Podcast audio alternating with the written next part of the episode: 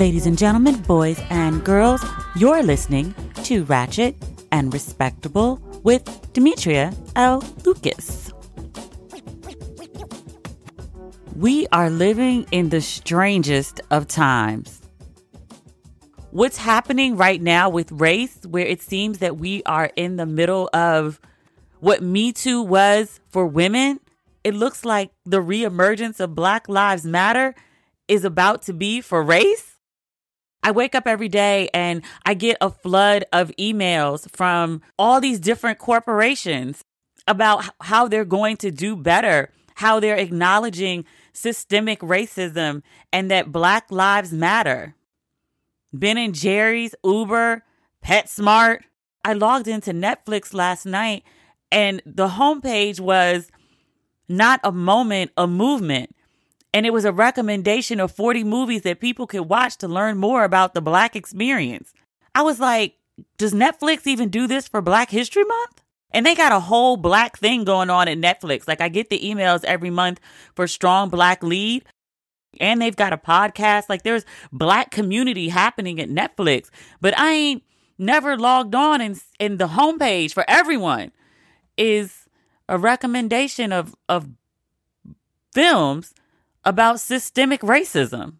It's weird. I wrote about this on Instagram and I used the word weird, and I'm not necessarily complaining. It's just weird. I keep using the word weird and it's because I don't know a better word. I've seen people liken it, and I think this is probably the best example, to a piss poor boyfriend who you've told him all this time, these are the things that I need from you. These are the things that I want from you. And then one day, like, not even the worst thing happens. Something else that's routine really happens. And then all of a sudden he was like, oh, oh, okay, now I get it. All the things that you said were happening that I was like, no, no, I don't see it. I don't see it. All the times you accused me of gaslighting you, lying to you, saying one thing, doing another, all of that. Yeah, it actually happened. Uh-huh. And I'm going to change now. And you're just like, huh? It's a mind fuck. That's the best description of it. It's a complete mindfuck. Racism against Black people in America has existed since we landed on these shores in sixteen nineteen. That was four hundred one years ago. And now suddenly, because you saw one video, after all the many videos of Black people being executed, abused, harassed, beaten, you see this one video and now it's like, oh, all the shit that we told y'all, y'all were making too much noise about. All those times we told you this is all in your head. All these times we told you, like, why didn't you just comply? Like, all of these times we've gaslighted you for four hundred one years. You know what? You were telling the truth. Huh? This gonna take some adjustment. I was at the grocery store the other day. I, like, inhale club soda. So I'm getting this club soda off of the top shelf, and I'm not even on my tippy toes or anything. And I'm putting it in my basket, and this white man comes over and he was like, oh, did you need any more? Do you have everything you need? And I was like, oh, yeah, I'm good. And I'm thinking that, okay, because he wants the remaining club soda. Like, I got like five bottles, but there was like four left. He was like, oh, okay. And he was like, well, did you need anything else from up here? And my first thought was, is, is he hitting on me? And he was like, I just wanted to do something to make your day easier. And I was like, oh, it's because I'm Black. Now, usually when Black people are like, oh, it's because I'm Black, it's like because they just experienced some racist microaggression. But now it's like, oh, you're being nice to me because I'm Black. Is this what how white people have been living all this time? I think back to that Eddie Murphy skit from Saturday Night Live in the eighties. Eddie Murphy is white for the day. He goes to pay for something and puts money down and they're like, no, it's free. What are you doing? It's like living a life driving with nothing but green lights. Courtesies and consideration all the way. And it's just like, is this what white life is like? I'm not mad at it. I, I want to adjust to it. But like, I think what we're experiencing right now with this flood of acknowledgement of racism, systemic racism, these are all the things that I think people thought would happen when Obama got elected. A lot of Black folks never in a million years thought Obama would win. And then when he did, we were like, oh shit. Maybe there's going to be a shift.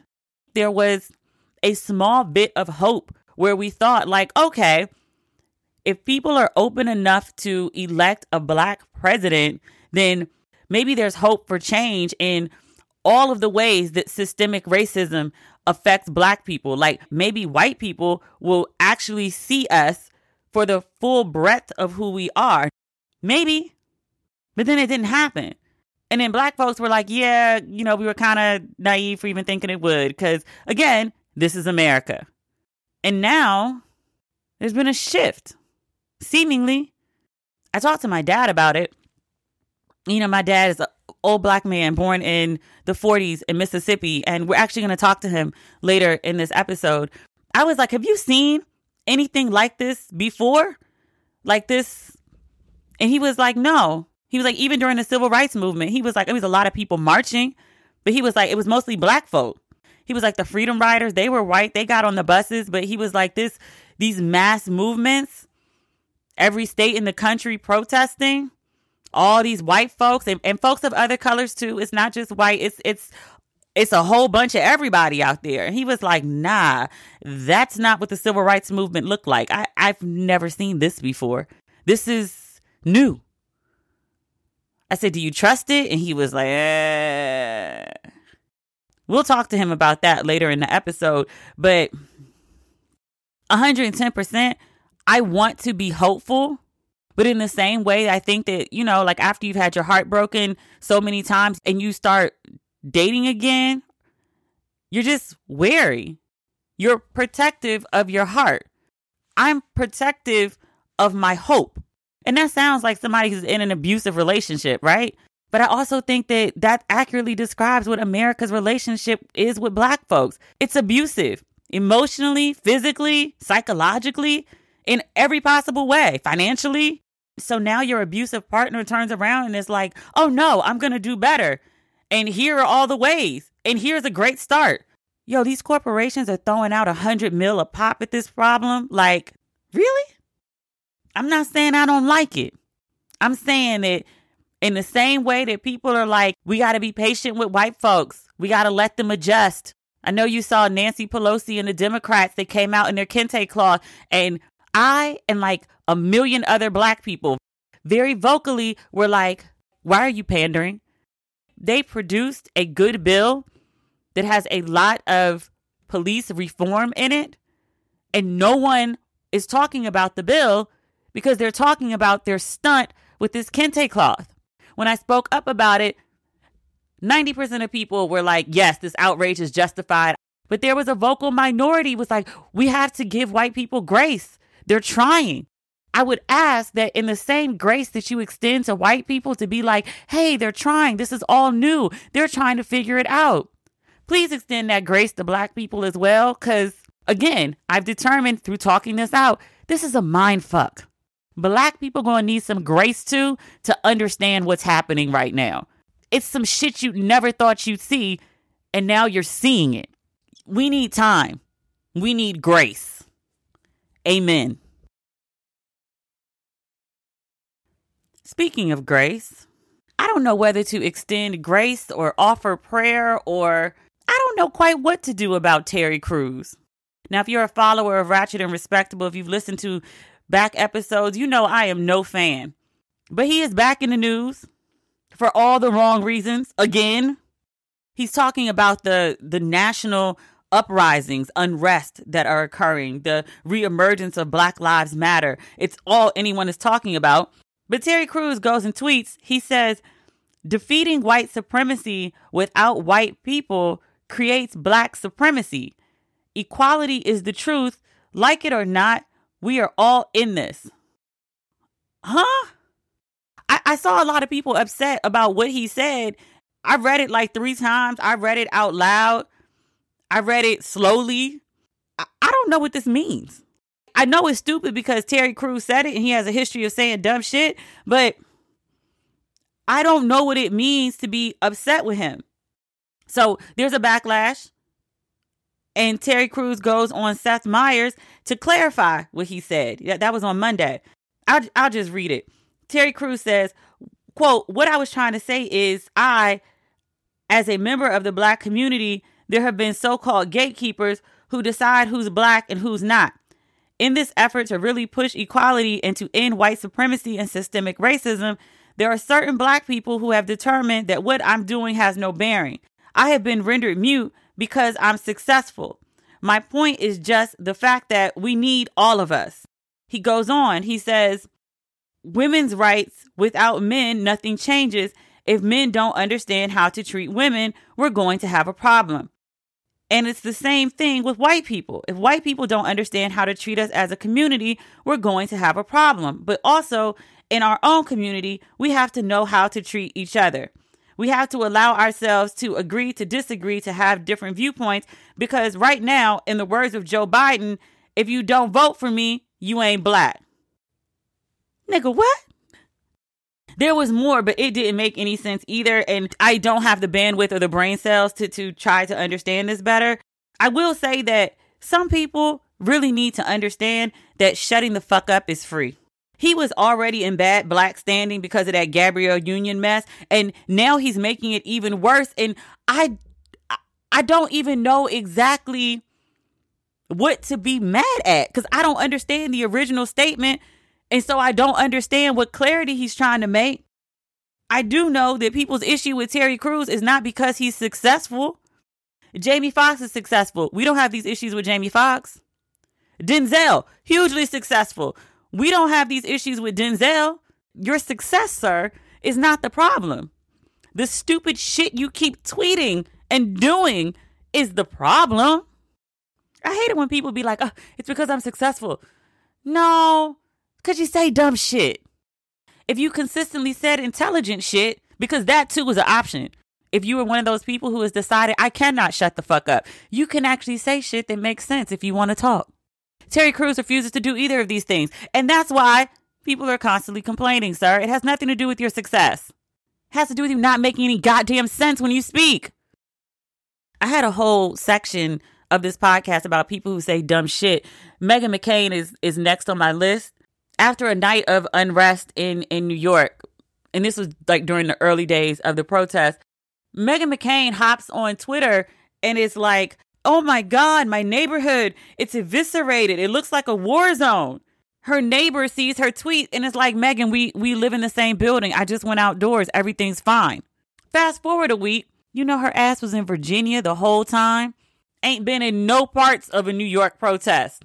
Not even to look from the window. Not even to hear the sirens. No parts.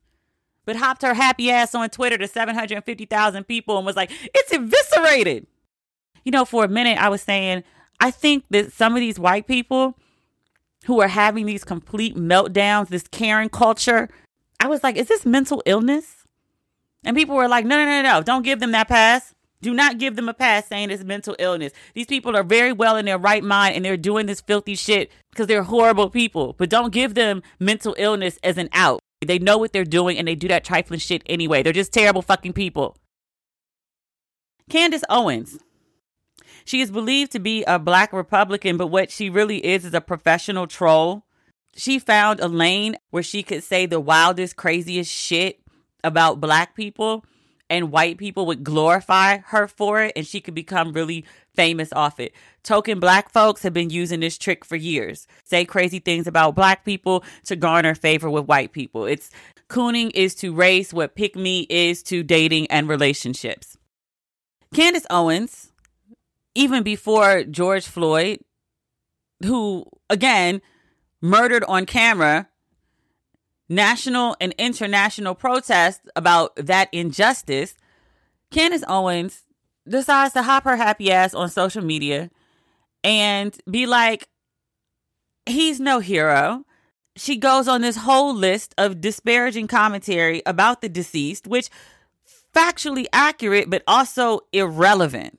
I have heard unpleasant things about Mister Floyd's past, but I refrain from mentioning them because, again, relevancy. You don't need to be an angel in order to not be killed by police or by vigilantes who think they police. I've spoken on many previous episodes about Breonna Taylor, who was murdered in Louisville. The week before she was killed, we were hailing E M Ts as heroes. Can you be more perfect of a victim? Black people be not perfect and black people be perfect. And they be dead, dead all the same. a criminal history or lack thereof of a criminal history is not the issue. The systemic fucked upness of the police force is the issue. Why does this need to be explained to this cooning ass woman? And honestly, it doesn't. That's what pisses me off the most about Candace Owens. She knows what she's doing. She says that shit for a reaction. She loves it. She lives for it. You ever dated somebody who just like thrives on chaos? She's one of those people. Like the president. Loves chaos. Loves confusion. Loves pissing people off. Like it makes them shit green. I don't get it. Today's episode is brought to you by Angie. Angie has made it easier than ever to connect with skilled professionals to get all your jobs and projects done well. Let me tell you, there's the version of it where you try to do something at home, and then there's a version of it where you have someone help you, you watch them do it the right way, and you go, thank God I didn't try to do that myself. I have fully done things around the home that I think look good, and then a bang in the night, and I wake up to a shelf collapsing, a painting falling off the wall. Like it, I've I've seen it all go south. I own a home, and I can tell you, I know how much work it can take. Whether it's everyday maintenance and repairs or making dream projects a reality, it can be hard just to know where to start. But now all you need to do is Angie that and find a skilled local pro who will deliver the quality and expertise you need. Whatever your home project, big or small, indoor or outdoor, you can Angie that and connect with skilled professionals to get the project done well. Right now, one of my wish lists is I want a bike for my condo in Milwaukee, and I would love to rig it up on a pulley in the ceiling because I have one of those like lofted ceilings, but I'm so scared to try that on my own. Angie has twenty years of home experience, and they've combined it with new tools to simplify the whole process. Bring them your project online or with the Angie app. Answer a few questions and Angie can handle the rest from start to finish, or help you compare quotes from multiple pros and connect instantly, which means you can take care of any home project in just a few taps. Because when it comes to getting the most out of your home, you can do this when you Angie that. Download the free Angie mobile app today or visit Angie dot com. That's A N G I dot com. George Floyd, after two weeks, was finally laid to rest. His final funeral was on Tuesday. There were three funerals. I didn't watch the first two funerals, just this last one. I thought it was a good funeral. Four hours. It's a lot of funeral. Very black, very black funeral. Actually made me miss church. I haven't been to church in a long while. Not because I have a problem with God. Me and God have a great relationship. Me and church, not so much. But all in all, good funeral. Reverend Al looked like he had a fresh perm and roller set for the occasion. He had on his robe and some leather gloves. I couldn't tell if those were for COVID protection or if those were like statement leather gloves. I will tell you that all this time, I forgot that Reverend Al was a minister. Very frequently when I refer to Al Sharpton, I refer to him either as Al Sharpton, first and last name, or Uncle Al. I rarely call him Reverend Al. In my head, I think of him as an activist. I think of him as a T V host, but I always forget minister. And I don't know why, because it's not like he's out here conducting himself in an ungodly way. I just never think Reverend Al. Maybe it's because he doesn't have a church, but he's a good minister. He did an amazing eulogy, sort of. And he called a lot, a lot of people out. Holy punks in the pulpit. Called out some other ministers. He talked about Trump and his sickness in high places. He talked about Roger Goodell from the N F L. And he was like, you're going to acknowledge that the N F L bungled the handling of racism and peaceful protesting. But you're not going to call Colin Kaepernick by name? No? Then you ain't fully made it right. You're not going to offer that black man a job? Then no, you haven't made it fully right. Do better. He talked about folks skinning and grinning for the cameras. My issue was that none of this had anything to do with George Floyd. Now, if you want to get on T V, you want to do a national address to the people, like, sure, have at it. Like, you know, talk about what you want to talk about. But I kind of feel like at a funeral, especially the final funeral, it should be about the deceased. And a lot of the funeral was not about the deceased. A lot of the funeral was political statements. If I am to be honest, I'm offended when Republicans do it, and I'm also offended when Democrats do it. If no other time in your life should a situation be about you, your birthday and your funeral. Come on now. I saw some other folks talk about Sharpton made reference to George Floyd and his mother being on food stamps. And it wasn't a dig because Sharpton said, you know, he was on food stamps and he used the gray food stamp. And I was like, okay, what does this have to do with George Floyd? But some people, I think rightfully, were like, was it necessary to bring up that the man was on food stamps as a child at his funeral? Can we focus on the positive, please? With the exception of the family speaking and niece Brooke, I don't know how old she was. She was a teenager, but she was about that life. And I was like, look at the children being the future. There's a whole bunch of grown folks on stage. Everybody was in tears, but Brooke was fired up. She's like, tell me, when was America ever great? Well, speak, young Brooke, speak. She gave her uncle the Vanessa Bryant treatment. Like she she humanized what he meant to his family, what a loss their family was experiencing. So much about him has been politicized. He's an example of police misconduct. He's an example of of how systemic racism affects Black people. He is a talking point in an election year. He is a spark off for national and international uprisings that are about him and so many more grievances. Because when I go out to march, there's a lot of George Floyd, and then there's also a lot of Breonna Taylor, and there's also fuck Trump.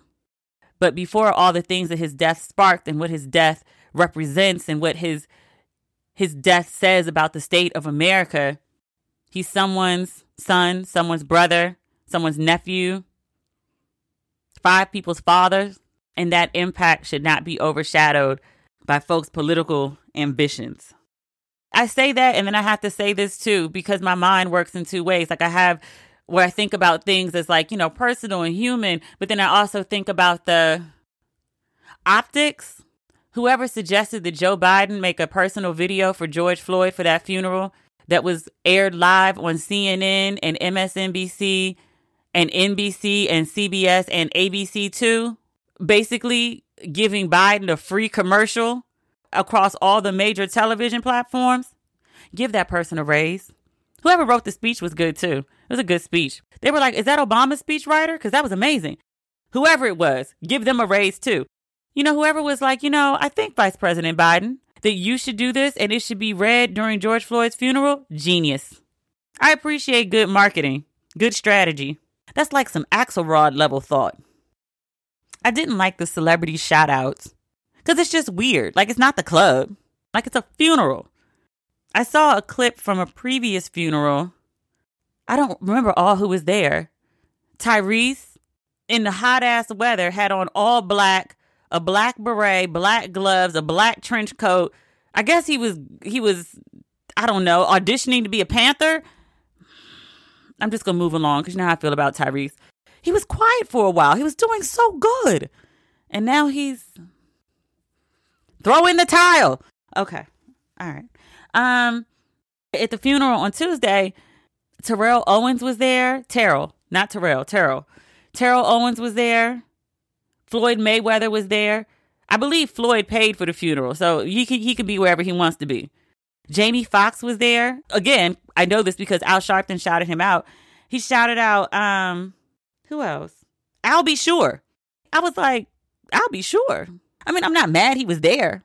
I think anyone who wants to pay their respects and can get into the funeral, it was the hottest ticket in the country. And I hate to say that about a funeral, but we're not going to act like Black funerals are not social events. They are. It, it was strange. You know what else I thought was strange, though? Stephen Jackson. We've discussed him on at least two occasions on the podcast. He has been on all the news shows speaking about George Floyd. He says that he and George Floyd were very close friends. He says they called each other twin because of how similar that they looked. And I was like, okay, like looking at them, I can see that. I believe in the video at the last funeral that they made of George Floyd, I believe at least two of those pictures with Stephen Jackson based on the nose. I thought it was weird that in all these celebrity shout-outs, because Stephen Jackson is a former N B A player, he's been on every news station talking about how he's a friend of George Floyd, and he wasn't listed amongst the celebrities present. Nobody else thought that was weird? And he was at at least two of the funerals, surely the one in Minneapolis, definitely the one on Tuesday in Houston, because I watched that one, I saw him in the audience, but I just thought that was weird. They made this big show of like, listing all the celebrities who were present, and you, who is the leading celebrity of this whole thing, doesn't get a mention? And you're like the close friend? That's weird. Maybe it was an oversight. Or not. I don't know. It's just something I noticed. Speaking of missing people, where did the fiance go?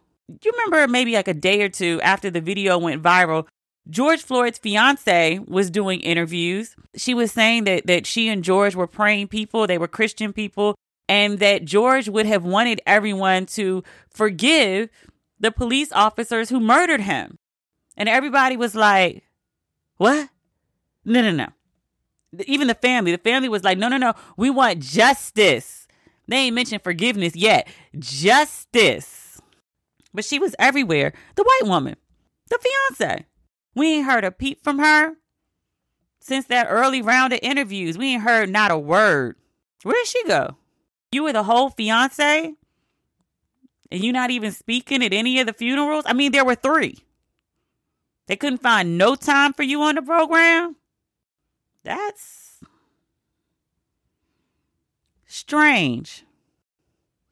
Ma'am came and went in a hurry. I wonder what happened to her. What a good funeral. I keep saying that because it was really a good funeral.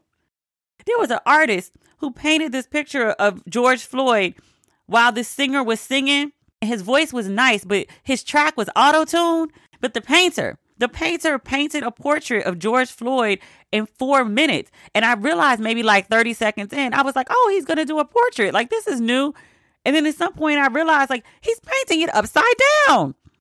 And he painted a picture perfect portrait of George Floyd in four minutes. And at the end of the song, he flipped it upright. And I was like, well, look at that. I'm not easily impressed by many things. That was very impressive. Good singing for the most part. I did realize looking at the choir, it was like six people in the choir stand. They were all spaced apart and had their own microphones, and they sounded like a mass choir. And I was like, all this time we thought we needed a lot of people for that mass choir sound. All we ever needed was six people with separate microphones. Who knew? Neo sang. I'm going to move along. Okay. I didn't think it was bad. I thought it was fine. He seemed to get emotional at the end and, and, and left the stage abruptly. People on my timeline were like, no, he couldn't hit his notes. He sounded terrible. I did not think he sounded terrible. I tend to give people grace on how they sing at funerals because, you know, people are sad. George Floyd's final funeral, and I imagine the other two, were treated as homegoings and a celebration of life, but it was a life cut short. He's forty-six. A tragedy did take place here. I have grace for folks who may have been overwhelmed with emotion and grief in the moment. Hmm. I meant to ask this of the Houston contingent. Is the is the bopping of the casket a cultural thing? I have been to a lot of Black funerals. I have watched many Black funerals on television. I have never seen the bopping of the casket before, like a little dance with the casket. I was like, oh. And I was also clutching my shirt because I was like, please don't let that casket tumble. I know Mister Floyd is locked in with a key, but still, I don't want to see the casket go down. But I'm glad that Mister Floyd has finally been laid to rest. He deserves his rest. His life met a tragic end. And after two autopsies and three funerals in an equal number of cities, he is finally in his final resting place with his mama. May he rest in peace. Not My President is up to his shenanigans again. Apparently, he and his team are cooking up a speech on race, which I'm like, no one asked for this. Absolutely no one. No one at all wants to hear the occupant talk about race in America. Whatever he says, he gonna fuck it up royally. Say less. On the day of George Floyd's funeral, the occupant gets on Twitter. You saw the video of the police in Buffalo, New York, I believe. I think I mentioned this last episode. There's a Black Lives Matter protest and a visibly older white man approaches the police. Notably, no weapon. He's not charging at the police. He's not violent or erratic in any way. He's approaching the police and an officer just comes out of nowhere and pushes him. The man falls back. He bumps his head on the ground. His ear is bleeding so much that there's an immediate pool of blood. He's got his phone in his hand. You can see the phone drop where he loses consciousness.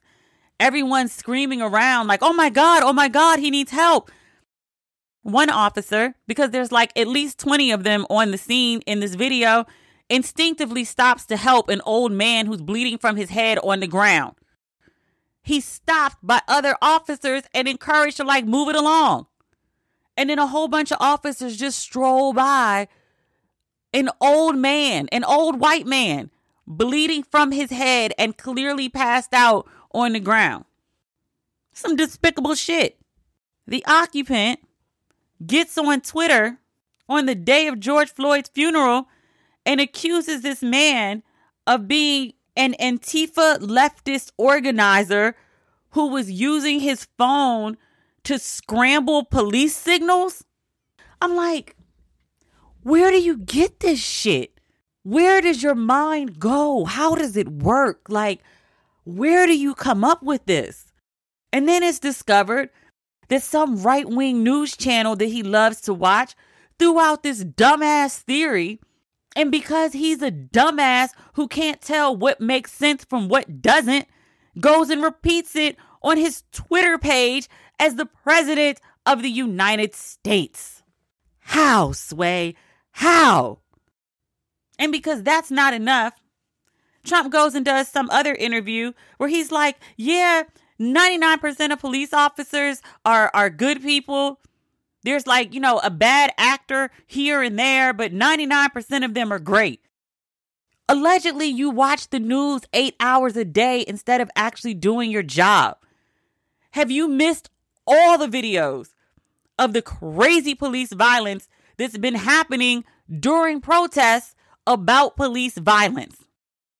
I made a list last week. I'm not going to relist it, but like cops out here looking wild as fuck. And you get on a platform and be like ninety-nine percent of them are good people. You condone this shit?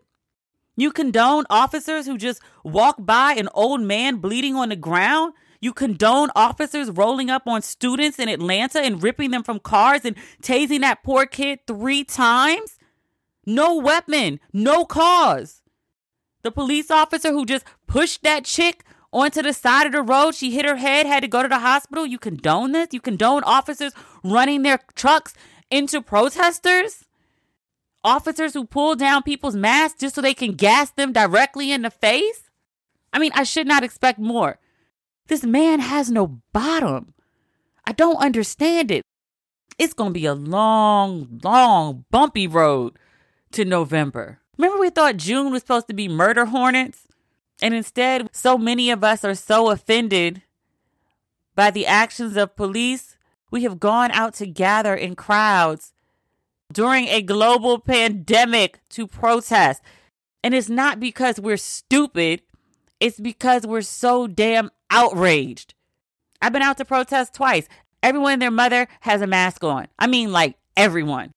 They've got people standing there with like the gigantic gallon-sized pump of, of hand sanitizer. People are aware. They're so offended by the state of the country. They're so offended by Trump. They're so offended by police misconduct that they are literally showing up in the tens of thousands to put their lives on the line. That's how fucked up everything is. Ugh.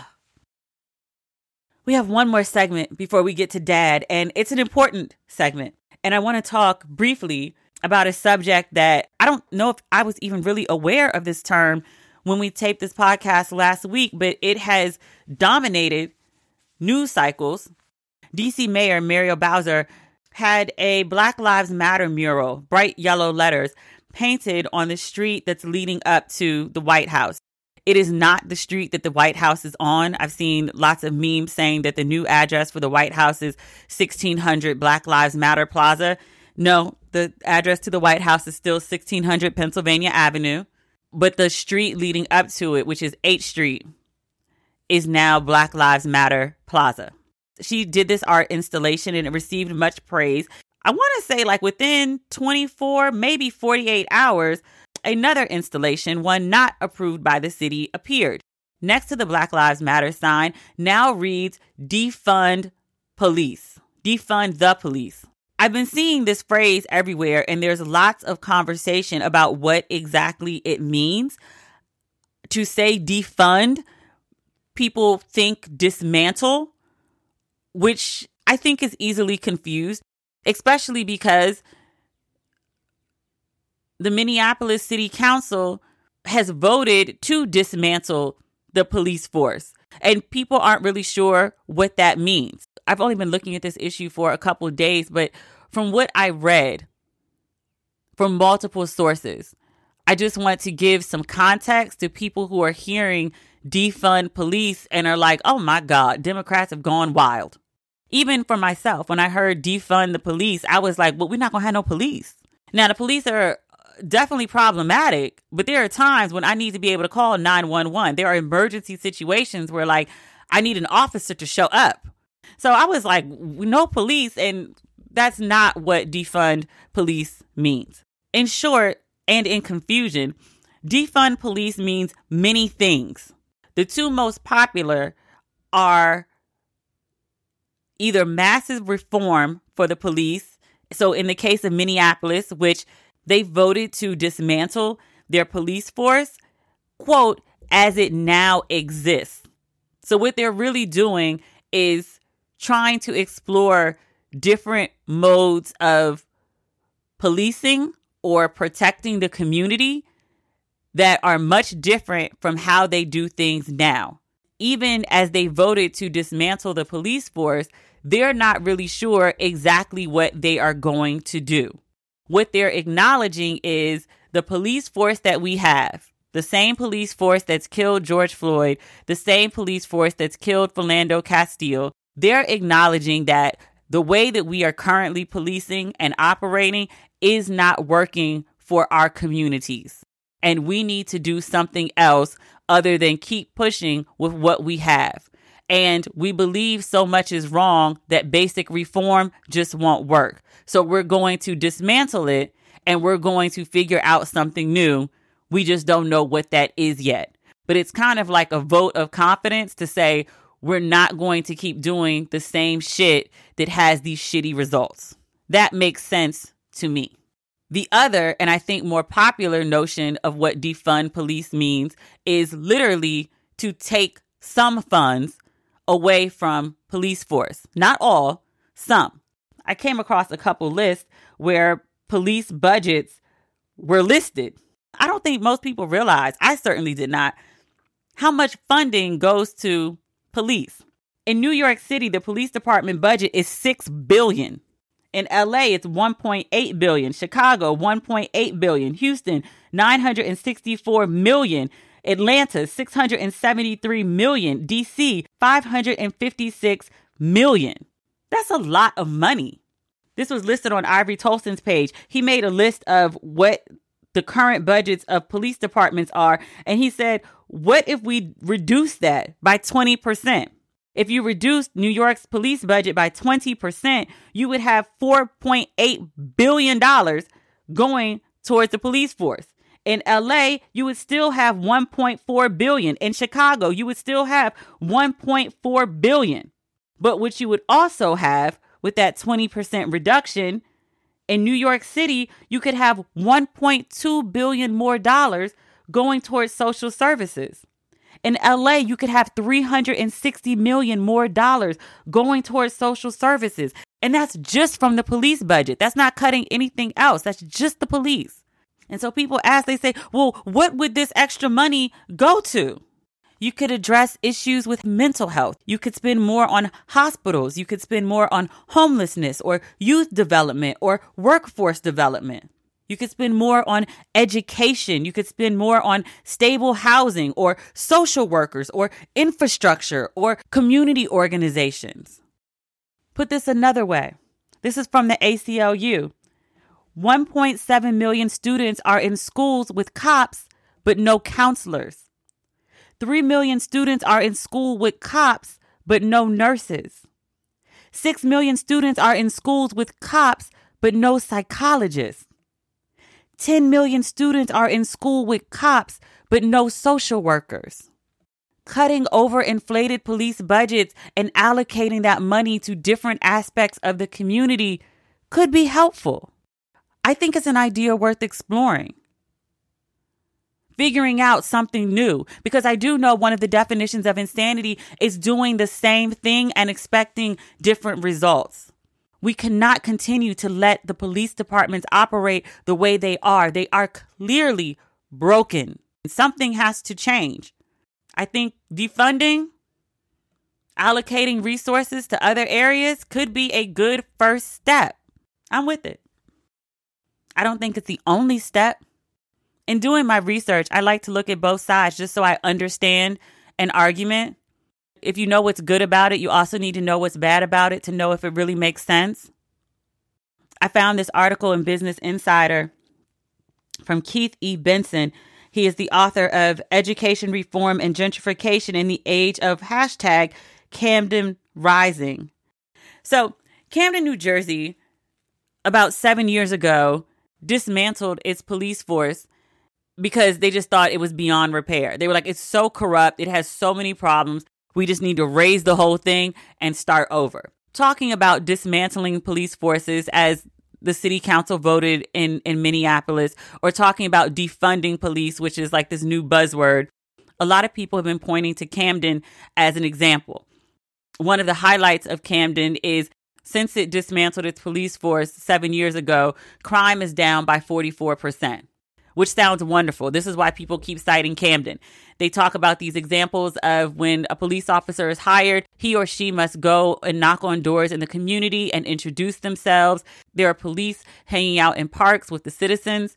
There are ice cream days with police. It's presented as this utopian existence of how police and citizens can interact. Doctor Benson was like, yeah, so not so much. Like, yes, there are police ice cream socials, and yes, police do go knock on doors, and yes, crime is down, but crime is down across the board from where it was seven years ago. Like, that's everywhere, not just Camden. And he's careful to note that for all this talk, that's nice. Camden is still ranked the tenth most dangerous city in America. And after dismantling their police force those seven years ago, they actually have more police. And police violence is still a problem. And there's a spike in abuse of power allegations against the police in the city. He concludes in his article that basically take what works from Camden, but holding it up as this model of, of American policing is not accurate. I think that's important to say, not to be a pessimist, but just to recognize the magnitude of this problem. It's going to take more than just, oh, see what they did in Camden? We're just going to do that everywhere. They tried something new in Camden and that thing didn't work. But that doesn't mean that something different can't also be done. Maybe the Camden situation didn't work out the way everyone wanted it to, but there could be something else that could work, that could be different than what we have now, but also better than what happened in Camden. This is not an easy solve. I do not know the details of what they should do. I just know that what is happening is not working and change needs to come.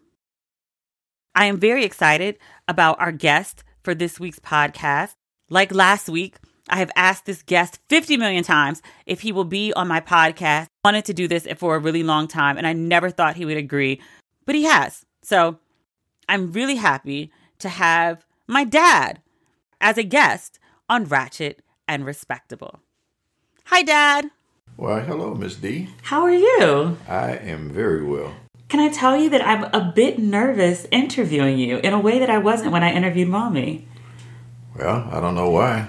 I guess I should tell you that I'm one of your biggest fans. Well, you do listen, like, immediately as it goes up. Like, as soon as it goes up, I hear you listening to it in the living room. Well, every Thursday, I'm looking forward to what's happening. So what I wanted to talk to you about, two things that are overlapping and related, but I wanted to talk to you about growing up in Mississippi, and I wanted to talk with you about your dad, because I don't know much about your father. He died long before I was born. He died in nineteen sixty-six.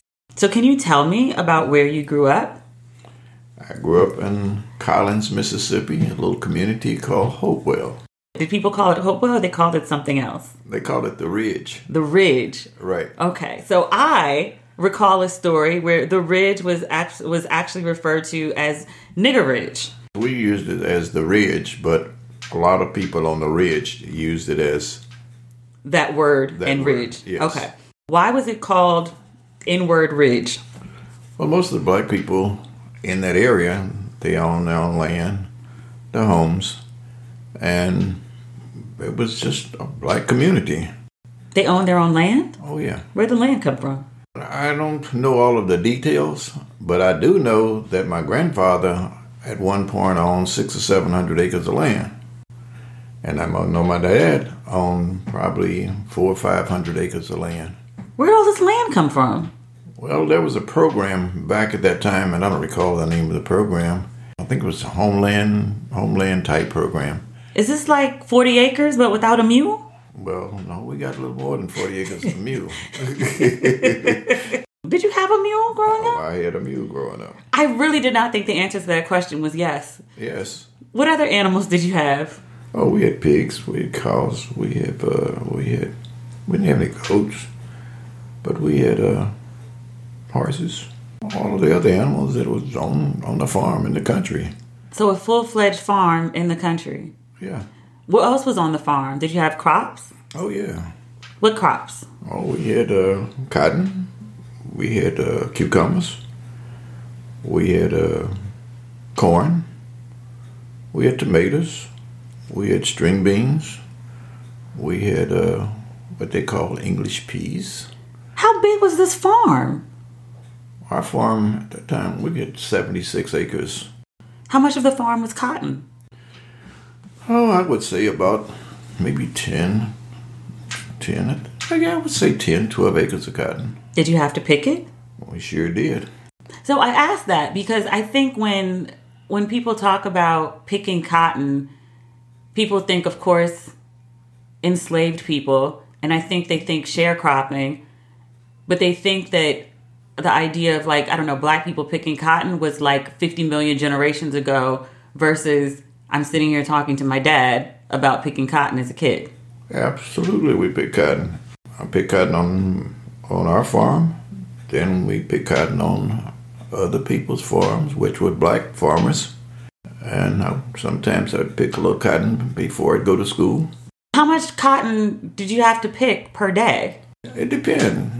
I would, miss my mom would have me to pick cotton beside her. So I would expect be expected to pick, when I was younger, probably fifty, sixty pounds of cotton a day.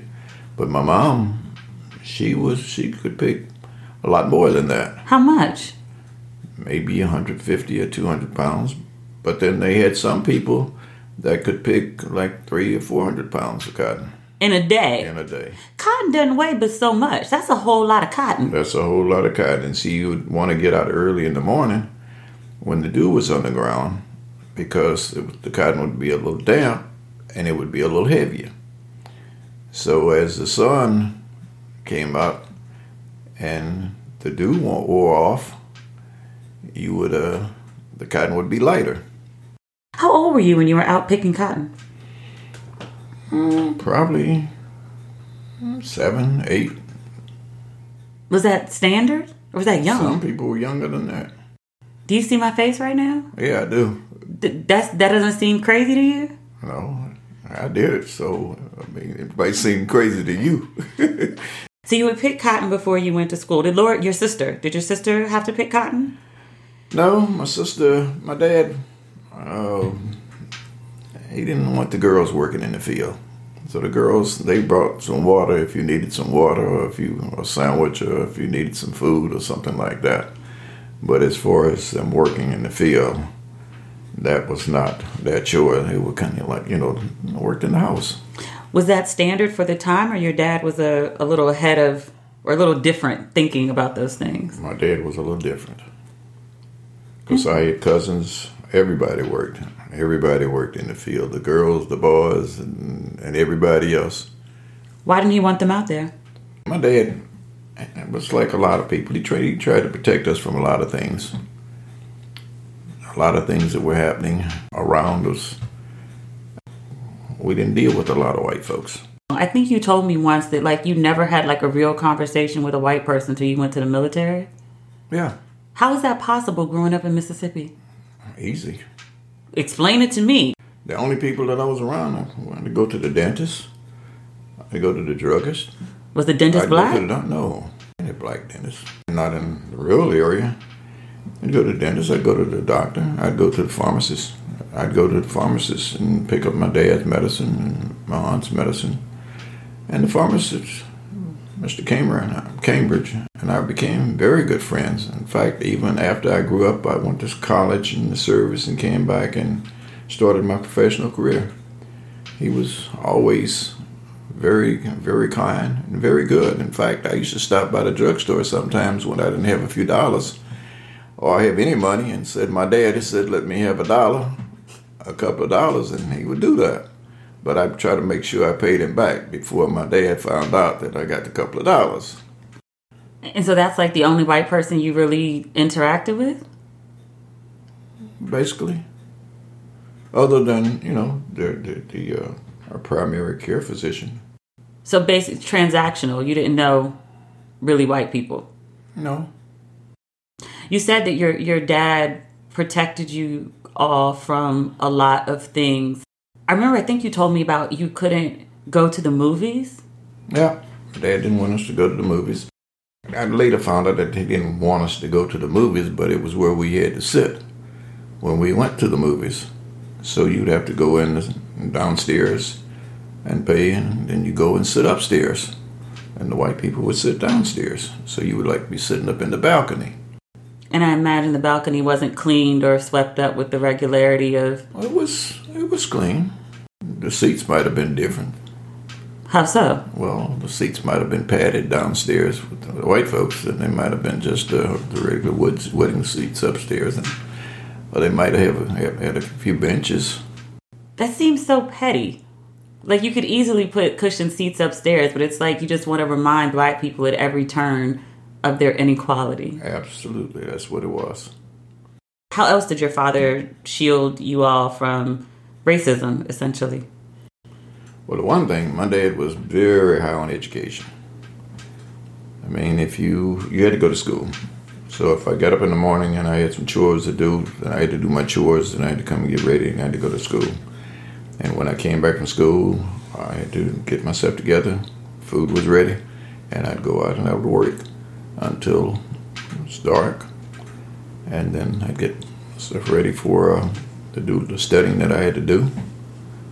And at that time, we didn't have electric lights.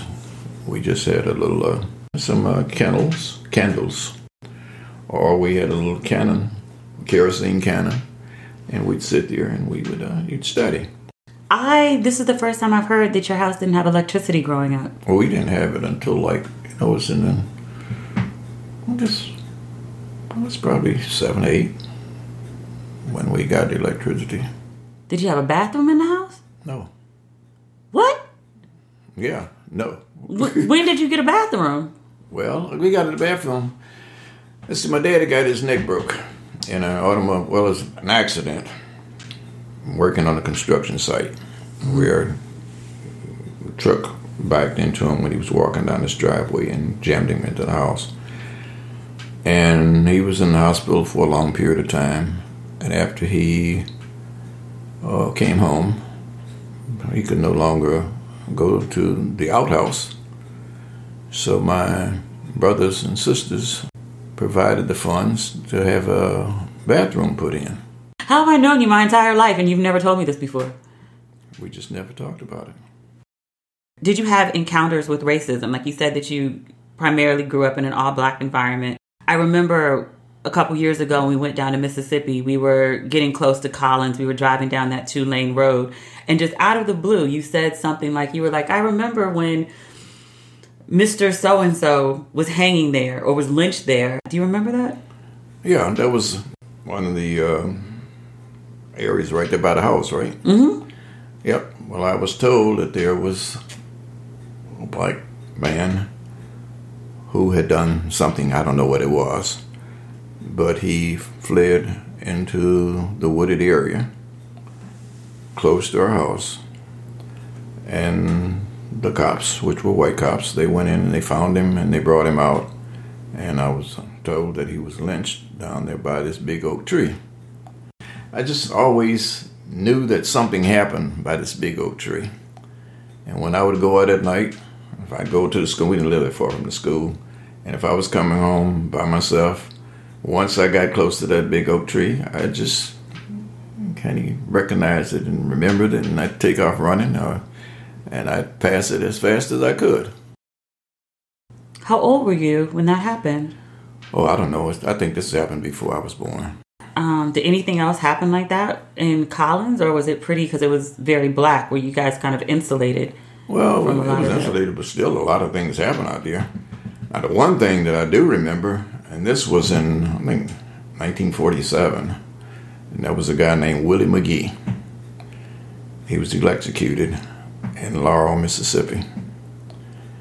And they had it on radio, and they broadcasted it as if you were broadcasting a football game or a basketball game. And we listened to it. And one of the reasons that we listened to it, because Willie McGee had, had uh, relatives that lived in the community.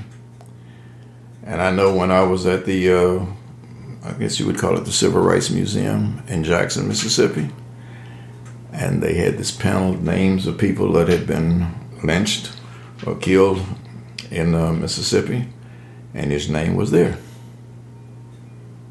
They broadcasted an execution? Yeah. I'm sure it was pretty common. What if, it, they did, if they did that one, I'm sure they did others. What impact does that have on you as a kid? Well, I mean, I listened to it with my with my folks. What did they say about it? Well, they didn't like it, by no means. But it was known because, I mean, I guess they, they, they publicized it because we knew it was going to be on radio and we knew what time it was going to be broadcast. And the person, Willie McGee, was he, he was electrocuted, supposedly for raping a white woman. Which at that time, the white woman said he did not rape her because they had had an ongoing sexual relationship for a while. I guess they just got caught. Okay, I vaguely remember this story from when I was at the museum. Or maybe this is just one of many. It's just one of many. That's that's a lot, Dad. That is a lot. But you're standing here, I mean, you're sitting here. You're sitting here in the kitchen telling me this like the sky is blue. Well, I remember uh, Amy uh, Till murder. What do you remember about that? Well, I remember remember it because uh, I'm one day older than Emmett Till, and I was fourteen years old, like he was fourteen years old, and it was on the news every day, and it was something that we followed. It was something that I followed, and I think about it all the time. Because here I'm still alive. I've lived a good life, and I think that this young man who came from Chicago to visit his folks, like many of my cousins and relatives came from the north to visit us in the summer, and he didn't have that opportunity. What lessons did your parents teach you about being a black man when you were growing up, or being a black boy? A lot of the things that I talked to you about when you were growing up. Like what? And that's when you go out. Well, the one thing that I do remember my mom saying, and I do that, and I remember it now, is that wherever you're going to be when the sun goes down, that's where you need to stay until the sun comes up. Let me go back for a minute. Growing up in a small town in Mississippi that was pretty insulated from white folks, and then going to Jackson, to go to Jackson State for college. What was the biggest difference? Mm, well, going to Jackson State, mm-hmm. it was, I mean, it, it was great for me. I had just turned seventeen in July, and going to the city, seeing what then, the bright lights, and all the beautiful young ladies from all over the state of Mississippi. Dad! And, you know, it was just, It's, it's, I would say it was a beautiful something. A beautiful something. That's what Reverend Wheeler used to say. That's what Reverend Wheeler used to say. Did you encounter more racism when you got to Jackson State? No, that was the same. It was basically the same thing. I mean, when we were doing some of the marches. But before we get to, and talk about the marches, if that's what we're going to talk about. Yeah, we're headed there. I uh, had met this young lady, and which at seventeen, you know, being on Jackson's campus, she was gorgeous. She lived out in the city with her, with, with some of her relatives. And on this particular Sunday, she came back on campus. We decided we were going to take a walk down to the drug to the drugstore, and that's where you get your ice cream. And as we were on our way to the drugstore, you know, just, I mean, I was happy as happy could be. And this cop car drove up, and this guy, cop let his window down, and he said, "That's a beautiful black bitch." And she grabbed my arm and she said, "Don't say nothing, don't say nothing." And we just kept walking, and the car just kept riding right beside us. And they did that for maybe twenty-five, thirty yards, saying all kind of stuff. And there was nothing I could say. This is probably maybe the fifth time that I've even talked about this, because every time that I've ever thought of it in my life, it hurt. Why did it hurt? Because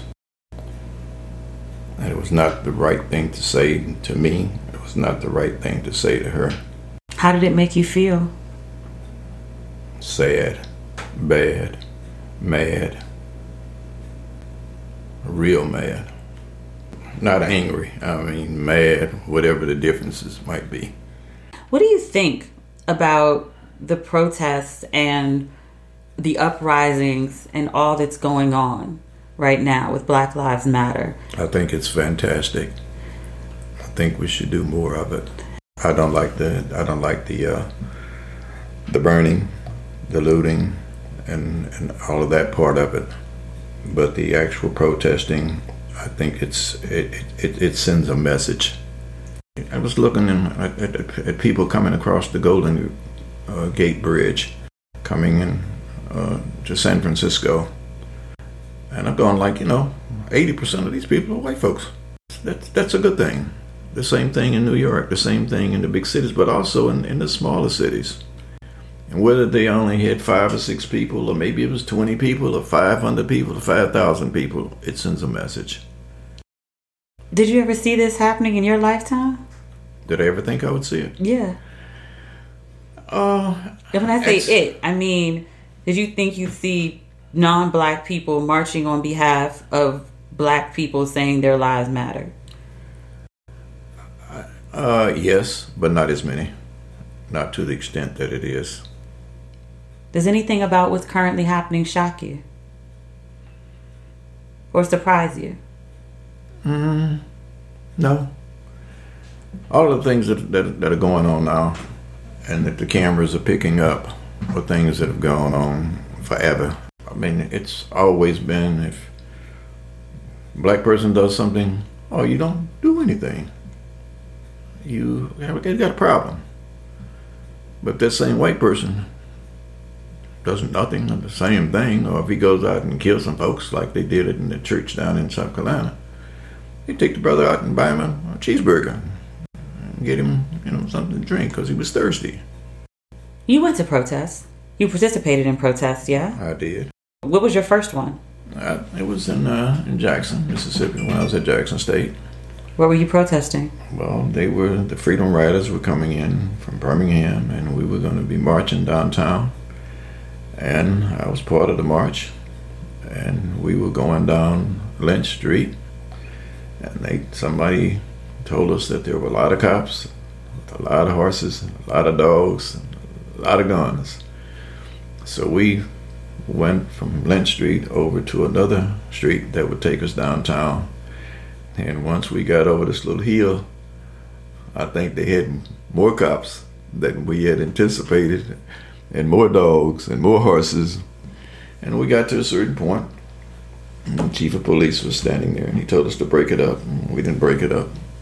So they started to shoot tear gas. And at that time, you know, we, we they told us if we were going to protest and we were going to march, I think we had to be two people, and it would have to be a distance like four or five feet between each one. And I was like number four. The uh, Latina sisters, they were in front of me. One of the tear gas bombs hit one of the sisters in the back of the head and exploded, and I couldn't see. And I can remember one of the uh, my classmates was standing on the porch of one of the, the houses, and she would say, "Larry, you better run." And I could feel the cops and the dogs and people running by me. But when I did get a chance to uh, see a little bit, mm-hmm. I took off. And I think that I was running so fast, you could probably see fire coming from under my sneakers because I was moving out.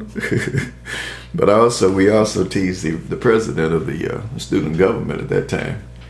He was leading the protest. And he went the long way back to campus, and I went the short way and jumped up a fence. And he beat us back to campus. And we always teased him, "Man, how did you get back to campus that fast?" He should have been on a track team. Yeah, he should have been. You mentioned once, because again, it's like that Mississippi trip was so enlightening. I wanted to see Medgar Evers' home. Yeah. And we were standing in the house, and there, the guide was telling us about Medgar Evers. And you were like, "Yeah, I knew Medgar Evers. Like, I think you said you did flyers for him, or you did something yeah. at the office." His office was right down the street from Jackson State's campus. It was in the uh, Masonic Temple building. And my roommate and I would go down, and we would address envelopes, stuff them, seal them, and send them out. And occasionally Meggar would come through, and we would have a chance to talk to him, or he would come and chat with us. Great guy. He had vision. And he saw a lot of things for the future of Mississippi that a lot of people just didn't see at that time. Where were you when he was killed? When Meggar was killed, I think it was on their service when he when he was killed. Do you remember where you were, like, or what you thought or felt at the time? Oh, yeah, it was hurtful. It was hurtful. Why? He put his life online. Why did you feel it was important to protest or to address envelopes with Medgar Evers? Because when people talk about the civil rights movement, they often mention that like something like ten percent of black people got involved. It's probably less than that. Less than that. Why did you feel the need to be involved? Well, I was always involved because my dad was very much involved. He read the paper every day.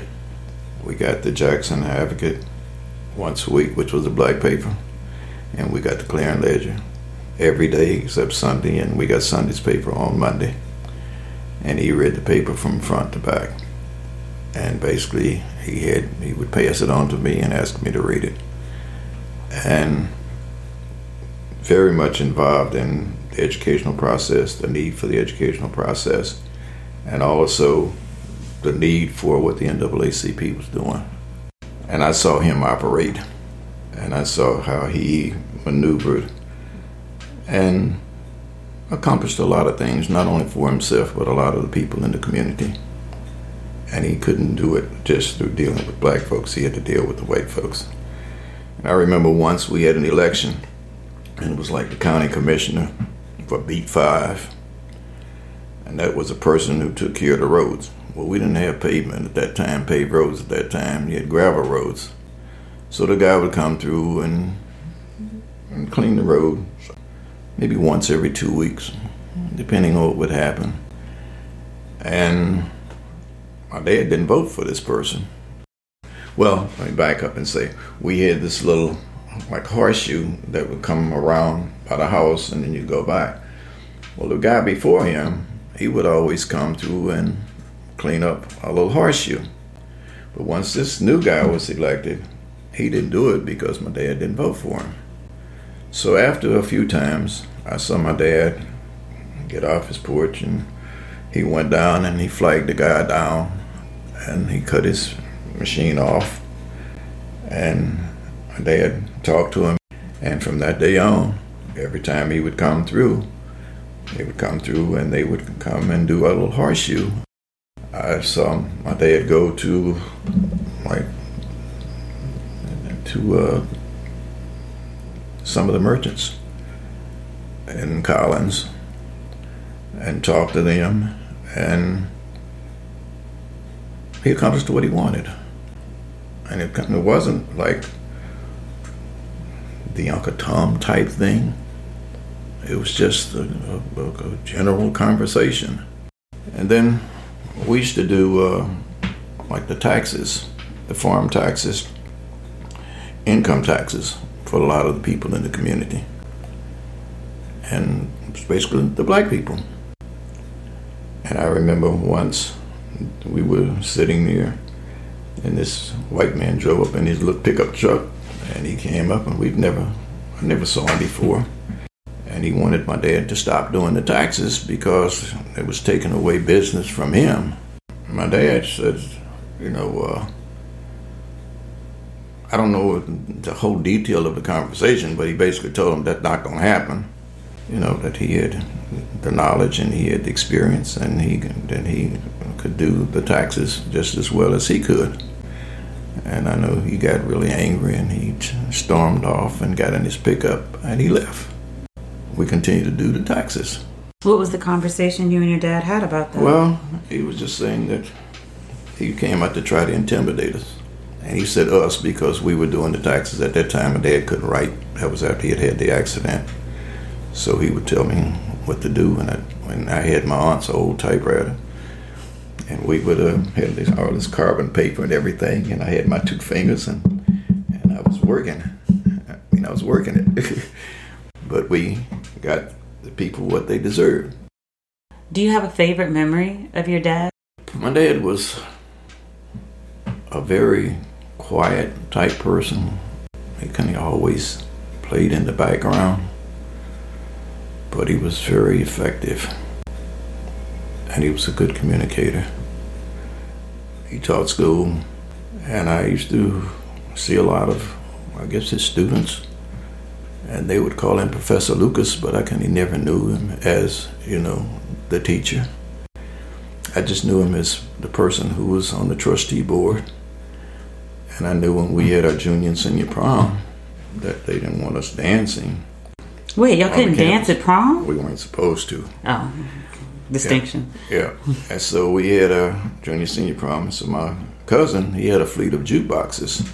So he brought one of his jukeboxes down and set it up so that we didn't have to put money in it and we could play the songs.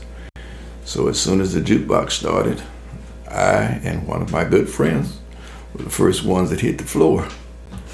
And I guess when he got to his next uh, trustee meeting, somebody was saying that they were dancing and everything, and the principal said, well, let me just be very clear.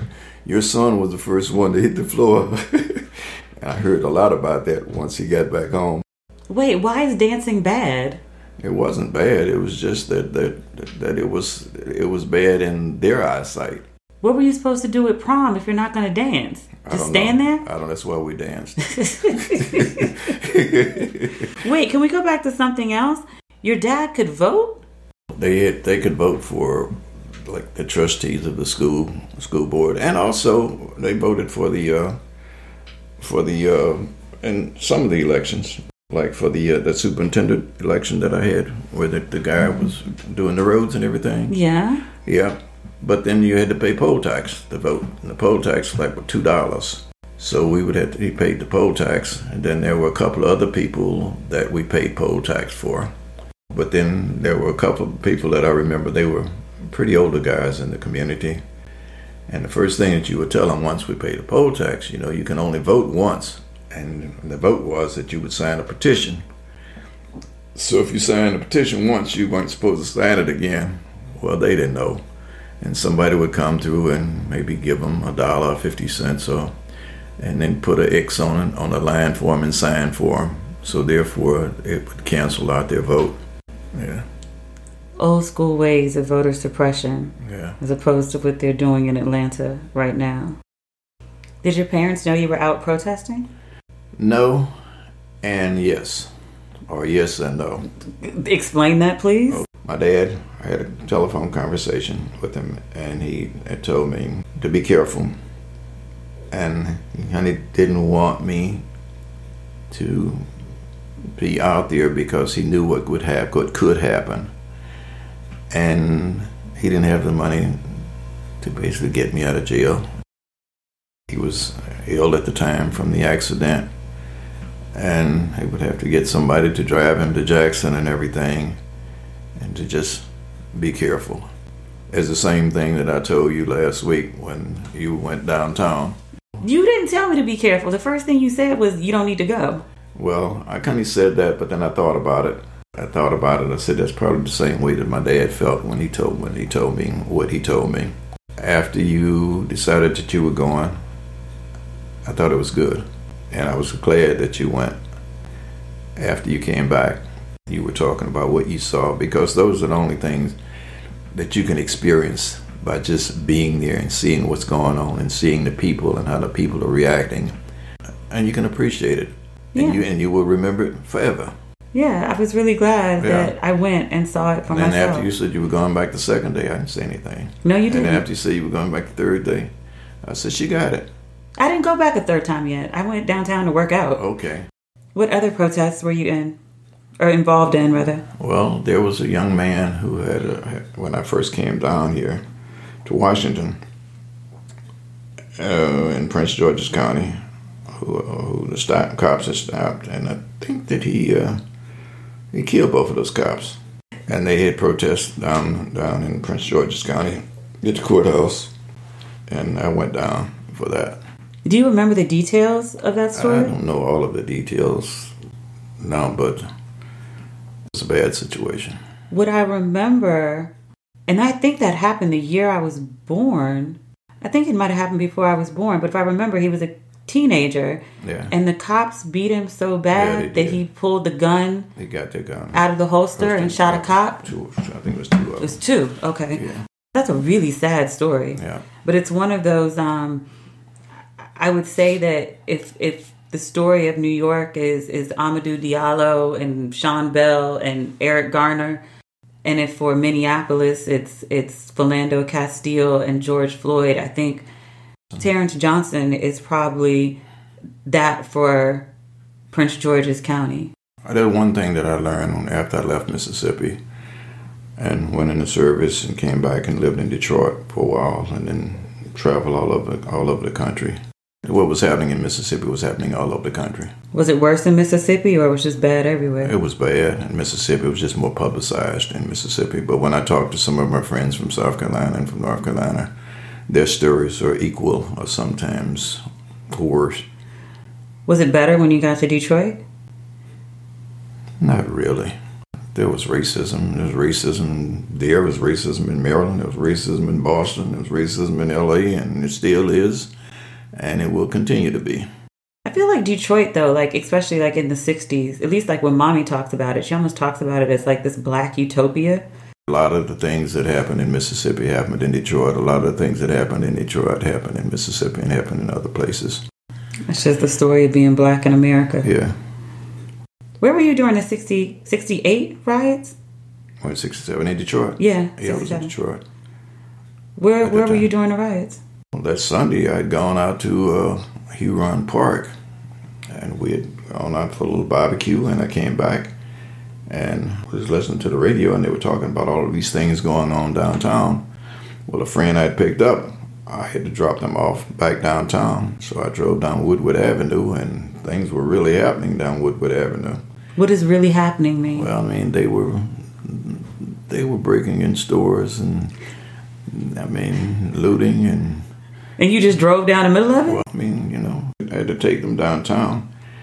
And I, the one thing that I do remember is that one person, they drove up to this furniture store, and they had a convertible Cadillac, and they let the top down, and they put a big sofa across the back of the Cadillac, and then one guy got in the back of the trunk of the car, and they put the love seat, and then he was holding on to the love seat, and I saw them pull off.